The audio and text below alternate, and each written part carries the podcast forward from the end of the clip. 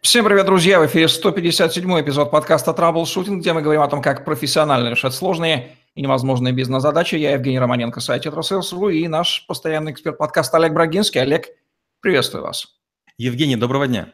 Олег Брагинский, специалист номер один по траблшутингу в России СНГ, гений эффективности по версии СМИ, основатель школы траблшутеров и директор бюро Брагинского, кандидат наук, доцент, автор двух учебников, 10 видеокурсов и более 8 сотен статей – Работал в пяти государствах, руководил 190 проектами в 23 индустриях 46 стран. 20 лет проработал в компаниях Альфа Групп. Один из наиболее просматриваемых людей планеты – сети деловых контактов LinkedIn.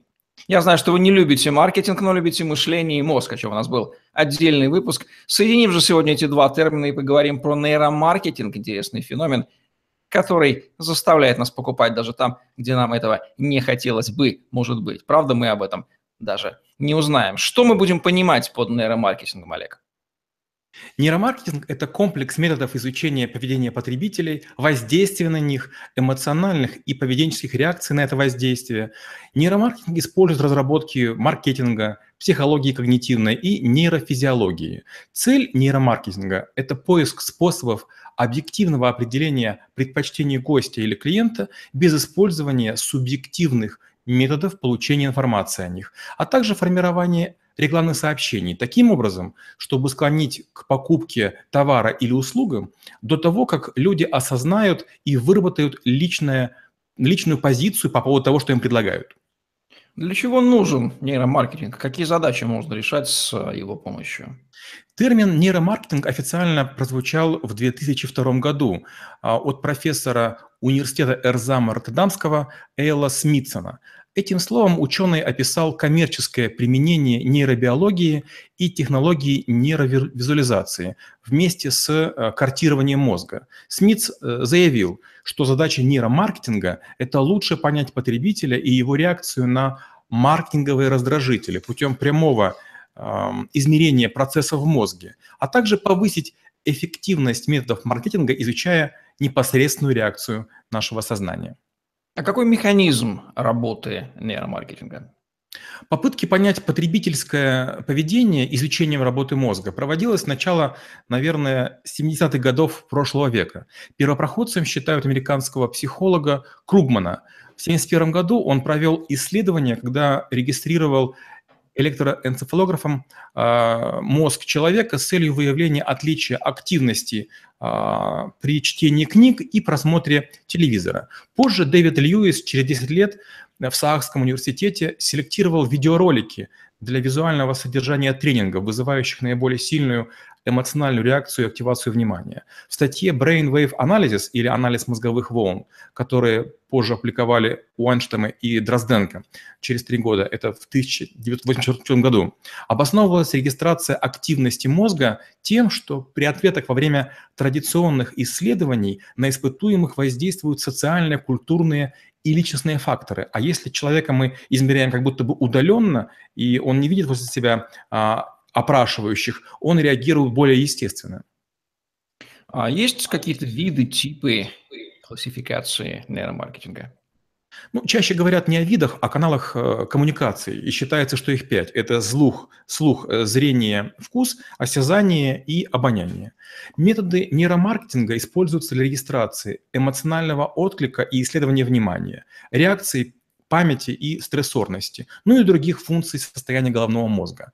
А, естественно, что часто их используют при оценке рекламных роликов, сайтов, фильмов, товаров, образов известных личностей, комфорта навигации на сайтах или даже в городской среде. Специалисты ищут так называемые слепые зоны, когда человек не реагирует, и наоборот, эмоционально реактивные такие состояния человека, когда он попадает в какие-то закоулки, проходы или а, какие-то э, крыши, навесы.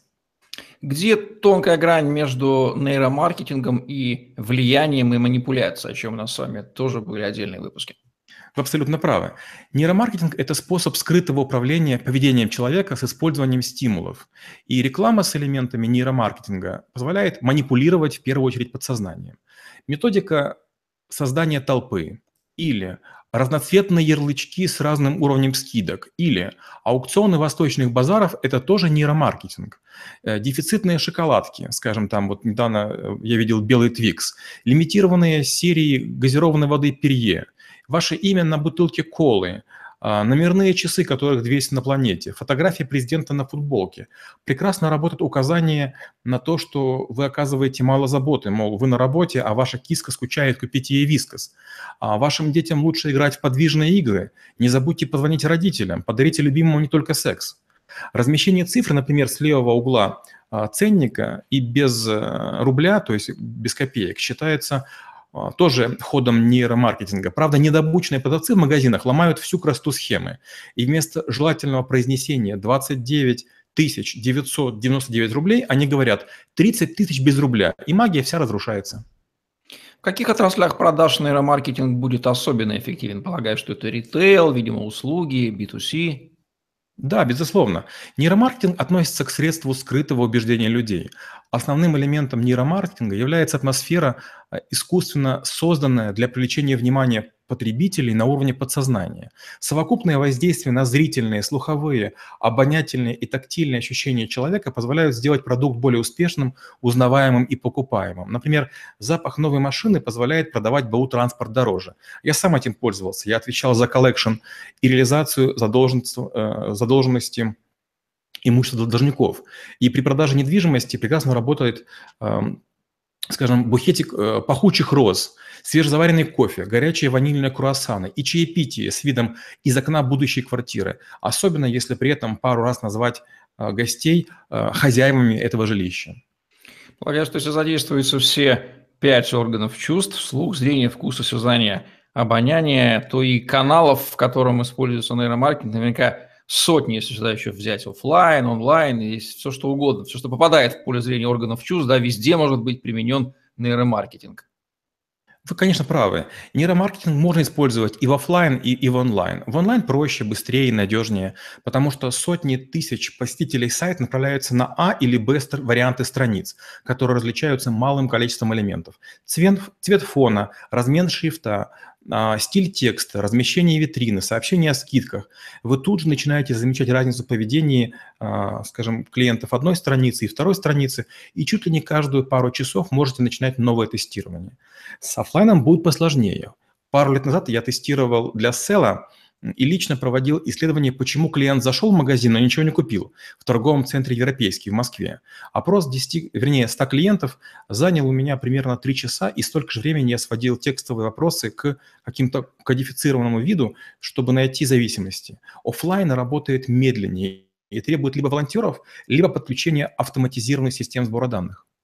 Соответственно, инструментарий нейромаркетинга, его приемы, методы, способы тоже наверняка измеряются десятками и сотнями, и каждый, там, на каждый орган чувств, наверное, по сотне точно наберется. Да, давайте приведем по традиции пять примеров. Первый. Большинство людей клюнут на скидку, если сымитировать, что компания оплошала, заставила ждать, допустила оплошность или даже специально вас назвали не по имени. В качестве изменения вам говорят, Евгений, извините, только для вас у меня есть только одна скидка в течение месяца, она достается именно вам. Я виноват, поэтому меня просто простите. Второй вариант. В барном меню или в ресторанном вам показывают вина, и там будет 2-3 крайне дорогих позиции. Для чего? Что выбрали средние, а средние как раз и желательно продать. Скажем, в одной из гостиниц э, я видел Imperial Silver Egg, э, такая очень дорогая водка стоимостью в полмиллиона рублей. Она была лишь одна в гостинице, но она как бы показывала статус. Все покупали вторую водку или третью, которая тоже стоит очень дороже. А третье – это продажа атмосферы. Если в дайвинговом магазине висит фотография, скажем, Макаревича в э, экипировке подводного снаряжения, то вы, когда купите оборудование, вам будет не так обидно, если вы увидите его же дешевле в интернете. Подумайте, я же покупал у Макаревича. А, четвертый вариант. Множество постов в сети создают так называемый эффект социального доказательства. Многие уже купили, почему я хуже, я тоже куплю. Ну и пятый вариант, например, импульсивная покупка. Вы на рекламе спортклуба видите надпись «Всего 180 рублей в день, меньше чашки кофе». И звучит замечательно, но это нелогично, потому что я знаю по статистике, что самые настойчивые люди ходят примерно на фитнес 105 дней в году. Значит, и цена будет 620 рублей в день, а это втрое дороже чашки кофе. Все эти вещи, которых сотни, все эти уловки, которых называют ловким, да, это же на самом деле некие такие открытия, сделанные человечеством, многие там не, и тысячелетиями назад, они, видимо, как-то накоплены, постоянно пополняются, они вообще открываются, проектируются, создаются, придумываются, тестируются. Какой вот метод их наполнения банка данных всего этого инструментария? К сожалению, к большому сожалению, большинство исследований проводится случайно. Сначала получается результат, а потом трактуется, почему это получилось. Есть какие-то незыблемые правила, закономерности, принципы нейромаркетинга, которые применимы э, ко всем случаям его конкретного использования по любым каналам, по любым органам чувств без исключения? Да, есть их всего пять. Первое – это сильный копирайтинг текстов. Второе – это визуальная поддержка убеждения. Третье – эмоциональная поддержка чувств. Четвертое – мотивация немедленного обращения. И пятое – постоянство и узнаваемость фирменного стиля обслуживания. Давайте назовем по традиции пять главных ошибок в нейромаркетинге. Первое. Большинство нейромаркетинговых исследований недостоверны, но гордо печатаются для раскрутки личностей, которые якобы догадались их провести. Второе. Применение чужих находок зачастую не даст вам результатов. Обычно имеют место побочные или так называемые наводящие эффекты, влияющие на потребителей. Третье. Э, часто встречается малая выборка или подгонка под желаемое. Мало кто занимается профилированием аудитории, а популярный нынче когортный анализ вообще не работает для групп меньше тысячи участников в каждой когорте, а применяет гораздо меньшим числам. Четвертое. Смешение причины и следствия. Некий продукт становится популярным, затем находятся умники, которые обосновывают, почему это так. Вспомним, скажем, камни-питомцы. Они взлетели, а другие продукты этого же автора, скажем, там, желтая грязь, не взлетела. И пятое. Нейромаркетинг породил противодействие. Все больше людей используют блокирующие рекламы для телевидения, интернет и почты. И поездка на бодрой лошадке почти уже завершена. Как понять, что вот в конкретном бизнесе X можно использовать нейромаркетинг, но его собственник в упор этого не видит, не делает, мучается, но вот э, продолжает кушать кактус, э, плачет. Как вы определяете, что вот можно здесь вот это вот применить, это, скорее всего, сработает? Давайте потестируем. Обычно, когда я занимаюсь каким-то проектом, я посещаю конкурентов. И более сильные конкуренты или догоняющие конкуренты, как правило, используют Э, хотя бы 2-3 приема нейромаркетинга. И вот если какая-то из, из бизнесов, какая-то из индустрии его не использует у конкретного клиента, то, надо сказать, коллеги, это уже стандарт де-факто. Вы либо используете, либо прощаетесь со своим местом на, на рынке. Есть какие-то особенности у визуального нейромаркетинга, график, графического, текстового? А, Манго вспомнила идею о женщинах-собирательницах и стала делать коллекцию в цветах э, спелых фруктов. Японские бургерные в свое время заметили, что женщины очень смущаются этих бургеры, потому что все вываливаются очень некрасиво. И сделать такие специальные пакетики, где нарисован подбородок, губы, и э, не так все жутко выглядит. Жевательные резинки в рекламе вываливаются парами из коробочки и забрасываются сразу же в рот, что в дважды потребляет, э, повышает их потребление. Зубная паста выдавливается не горошком, как положено, а буквально 3 сантиметра, в 7 раз больше, чем нужно. Зубную пасту, допустим, Aquafresh сделали трехцветной, в этом нет никакого смысла, кроме вот того, что люди думают, боже мой, а как же они это сделали? Матовая упаковка с имитацией э, переработанной бумаги обычно ассоциируется с тем, что продукт здоровый.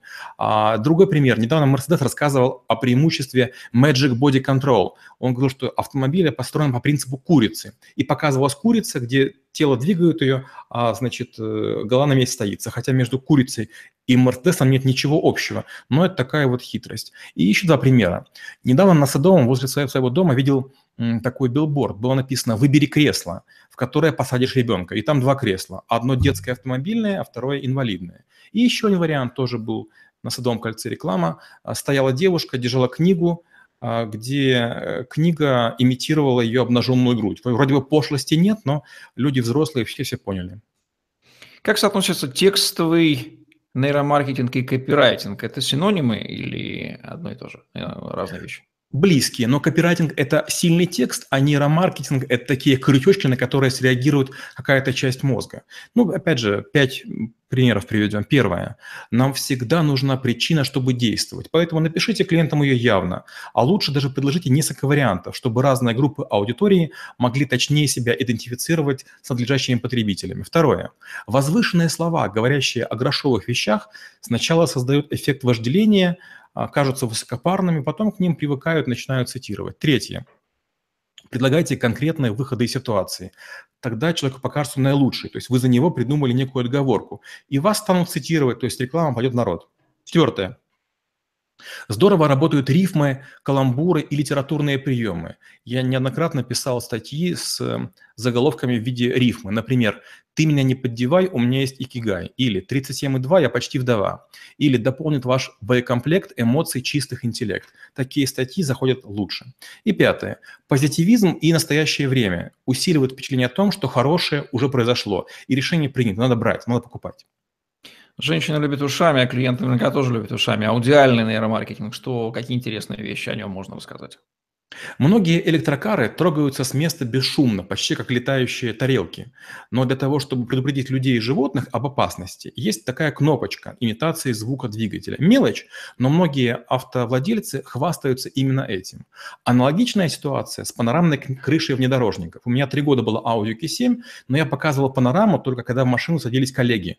Мало того, что в наших широтах это не очень хорошо, потому что более холодно в машине. Во-вторых, в этом никакого смысла нет. Недавно я видел рекламу, которая пугала парижан, когда они переходили в неположенном месте дорогу, раздавался звук визжащих тормозов для того, чтобы их призвать осторожнее относиться к собственной жизни. Многие пивные бутылки открываются с характерным звуком, который разрабатывали и тестировали специально. Такой подход позволяет использовать этот же звук и в рекламе. А чего стоит доновская «м», «данон», Использование сексуальных подтекстов в рекламе – это тоже из области нейромаркетинга, как понимаю. Да, и причем, что интересно, оказалось, что такие механики почти не работают в неразвитых странах. В Индии, Китае и Африке обнаженные женщины вообще никак не, не помогают продажам. А в наших странах строительные инструменты, автомобили и сексуальные красотки и продажи тут же взлетают. Синергия нейромаркетинга с другими маркетинговыми инструментами. Можно ли о ней говорить? Нейромаркетологи обычно высокопарно заявляют, высокомерно заявляют, что их методы настолько сильны, что сторонняя помощь им не требуется. Я видел, как в Астаны в холодном строительном супермаркете запустили кофейню. Закончилось тем, что большинство продавцов стали аллергиками на кофейный запах или из-за сильной влажности и потребовали умников прекратить издевательства.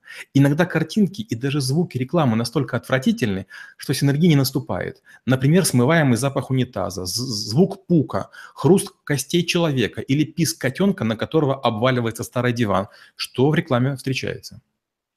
Это затратная штука нейромаркетинг. Но в первую очередь затраты идут на привлечение шаманов, которые провели якобы много экспериментов и козыряют своими невероятными знаниями.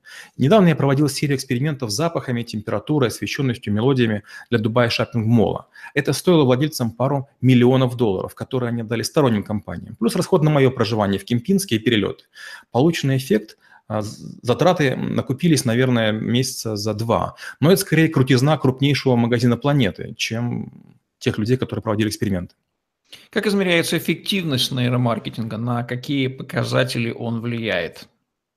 Когда я использую нейромаркетинг, то почти не провожу экспериментов. Я использую результаты предыдущих проектов. То есть более ранние клиенты уже оплатили эксперимент для всех предыдущих, если дали на это соглашение. Проблем обычно не бывает, поэтому я не замеряю воздействие отдельных фишек. Скажем, у меня был проект на тысячу локаций с балансом минус 100 миллионов долларов. Я применил примерно 400 трюков, и баланс стал через полтора года плюс 800 миллионов. Но, с другой стороны, никто и не просил искать закономерности. Бизнес – быстрая штука.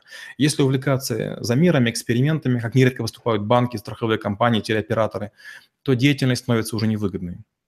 Делятся ли люди на тех, на кого нейромаркетинг действует, и на тех, на кого он вообще не действует? Или всем людям эти методы покорны?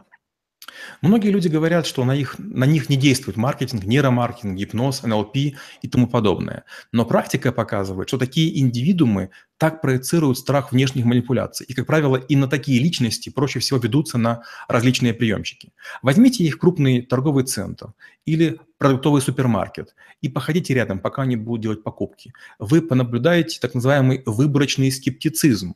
Малая доля уловок ритейлеров будет разгадана и станет гневно отрицаться, но остальные процентов 90-95 сработают безукоризненно и незаметно или осознанно, но с оправданием из серии, ну это же Apple. Можно ли использовать нейромаркетинг в B2B и какова там будет его специфика?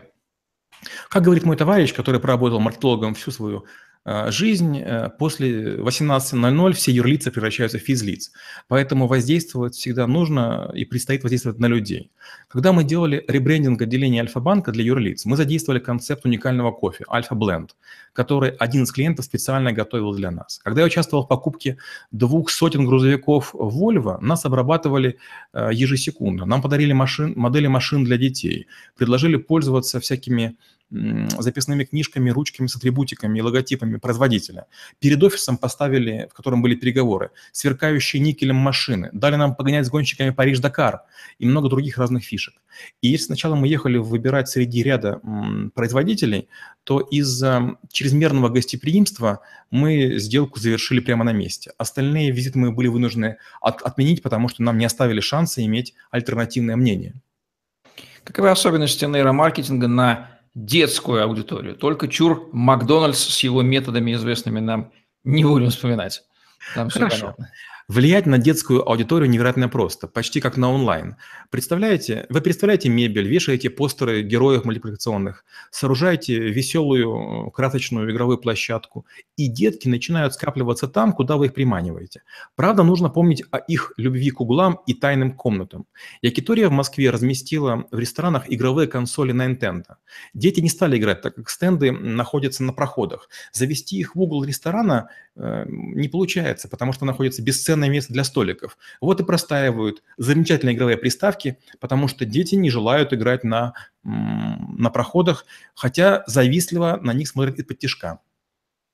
Разумеется, нельзя не задаться вопросом особенности нейромаркетинга на мужскую и женскую аудиторию. Мир эти люди по-разному воспринимают, какие там будет, будут уловки, специфики. Тут будет неожиданный ответ. Рядом стоящие продукты вызовут в голове женщины рецепт, что можно из них приготовить. А вот для мужчин такой прием не сработает. Чтобы в казино или стрип-клубе меньше дрались, повесьте зеркало на входе, чтобы каждый видел не видеокамеры, фиксирующие происходящее, а свое отражение. Мужчины станут вести себя приличнее. А вот дамы решат, что зеркала повесили для них, чтобы можно было придирчиво оглядеть прическу и проверить состояние макияжа. Мужчины боятся пропустить важные моменты матча, когда пьют пиво в баре. Поэтому Поэтому колонки с голосом комментатора или телевизоры у писсуаров оценят крайне положительно. А вот дамам это не доставит такого удовольствия. А все ли приемы из арсенала а, нейромаркетологов уже открыты человечеством? Или они постоянно обнаруживаются, тестируются, моделируются из одной отрасли в другую, переносятся как-то такой бесконечный процесс открытия? А, как я говорил, Пока это считается шаманством. Не знаю, станет ли это наукой, пока ничего на это не указывает. Но бесчисленные эксперименты в разных странах, разных отраслях с разными запахами, звуками, мелодиями приводят к тому, что там или сям вспыхивают какие-то продажи, появляются уникальные закономерности, какие-то причинно-следственные связи. Пока кажется, что конца и края этому нет. Пока. Какие нации наиболее развиты с точки зрения использования арсенала нейромаркетинга, а какие, каким на них просто наплевать? Положили товар, продастся, не продастся? Ну вот тут включается, вы правильно сказали, особенность культуры, религии, нации. Помните байку о рекламщиках колы, которые, не заморачиваясь, на арабском разместили подряд три картинки. Плетущийся путник, который умирает от жажды, человек, который опустошает бутылку колы, и человек, который пляшет от прибавки жизненных сил. Для арабов, читающих другую сторону, пикторет обозначил буквально следующее. Если человек, который радуется жизни, выпьет колу, он умрет. Индусы трепетно относятся к коровам, поэтому лучше не экспериментировать в включении ничего коровьего. Американцы вечно мучаются с подбором э, команды э, героев фильмов. Важно, чтобы их состав не приводил к каким-нибудь нежелательным этническим ассоциациям. Дизайнеры одежды вынуждены почти в каждой стране интересоваться, а во что же одеваются муниципальные чиновники, полиция, водители автобусов э, школьных, мусорщики, чтобы не одеть клиентов подобие одежды или униформы, которая уже используется в городе. Вспомните кейсы очень удачного и крайне неудачного применения нейромаркетинга из своей практики. Артем Овечкин, мой товарищ, как-то рассказывал, что они в стрип-клубе долго не могли понять, от чего некоторые красивые девушки собирают меньше денег, чем те, которые попроще. И путем длительных брейнштормов таки нашли истину. Оказывается, побеждают дамы не с идеальным темом, телом и аппетитными формами, а те, которые двигаются в два раза медленнее ритма звучащей музыки. И когда они получили это указание, сборы возросли. И, кажется, в одном из подкастов мы уже рассказывали о том, как когда-то продавалась бутилированная вода под маркой Blue Water. А Данон, если не ошибаюсь, в годах в 90-х облажался с детским питанием блиндина. Теперь я понимаю, почему маркетолог – это действительно э, фундаментальная профессия на стыке больших областей знаний, там, психологии, физиологии, и мозг человеческий, и культура, и антропология. Как э, становиться квалифицированным нейромаркетологом? Это долгие-долгие годы работы, изучения чужих кейсов, погружения и любви к этой профессии. Как правило, помогают э, клиенты или э, работодатели, которые позволяют экспериментировать. Не очень там много смелых бизнесменов, много жадных, но людей, которые готовы экспериментировать, не понимая отдачу, таких единицы. И вот поэтому нейромаркетологи – это счастливые люди, которым повезло добраться до бюджетов бесстрашных владельцев. А как обнаружить хорошего квалифицированного нейромаркетолога? Где они водятся? Как правило, хороший нейромаркетолог в любую секунду заходит в некое помещение и тут же подсказывает, что может сделать. Это будут конкретные вещи, не серии там поменять вывеску или изменить освещенность, а он скажет, давайте заменим цвет, пантон такой на пантон, на пантон такой-то. Давайте изменим мебель по такой-то причине. Хороший нейромаркетолог говорит, что он делает для чего, к чему это приведет, и таким образом можно всегда подсчитать, а окупится ли его затея. Ну, слушай, как бы звучат главные рекомендации по использованию нейромаркетинга? Теоретически может быть применен везде, где угодно, не только в бизнесе. Но давайте как-то сузим для аудитории наших зрителей. Первое. Не верите кейсам, если вы не были на месте происшествия лично. То есть рассказы хорошо, но вы там побываете. Второе. Не увлекайтесь нейромаркетингом, пока не исчерпали остальные возможности. Возможно, просто грязные туалеты или там а, плохо болтающаяся дверь на входе. Не приплетайте нейромаркетинг большим данным. Это две разные вещи. Закономерности, подтверждаемые цифрами, это одно, а нейромаркетинг – это другое. Помните, мы говорили, объективные и субъективные способы сбора информации. Четвертое. Помните, что нейромаркетинг может зависеть от параметров, на которых вы не влияете. Влажность из-за дождя, температура из-за сбоев отопления, освещенность из-за обильных снегопадов и закрытия э, атриумной крыши. И пятое. Не надейтесь, что трюки нейромаркетинга пройдут незамеченными не оступайтесь или будьте готовы к волне негодования в сети. Я полагаю, что мы с вами тоже используем элементы нейромаркетинга в подкастах, по крайней мере. Наш внешний вид – это есть предмет э, опытного понимания, что так, наверное, будет лучше. Хотя мы знаем это и подсмотрели это, что греха таить, это известный прием, что люди в красивой одежде лучше смотрятся, особенно мужчины, э, умные к тому же. Впрочем, Нужно ли что-то добавить под финал к э, этой интереснейшей теме?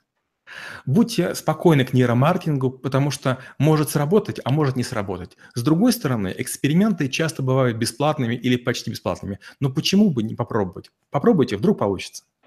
Поскольку есть у человека мозг, то и способы воздействия через инструменты нейромаркетинга существуют, старые как мир, и используются, и будут использоваться. Все мы в хорошем смысле ими жертвами их являемся, даже если не понимаем, но и можем использовать. Теперь вы больше знаете о том, как это делается, благодаря Олегу Брагинскому в подкасте «Troubleshooting», где мы говорим о том, как профессионально решать сложные и невозможные бизнес-задачи. Ставьте лайк, подписывайтесь на YouTube-канал, загляните в другие выпуски подкаста «Troubleshooting». Помните, что если вы смотрите это видео, то их записано гораздо больше – Свяжитесь со мной или Олегом и получите ваши персональные ссылки на просмотр роликов, которые до вас еще никто не видел. Эффективного вам маркетинга и нейромаркетинга. До новых встреч.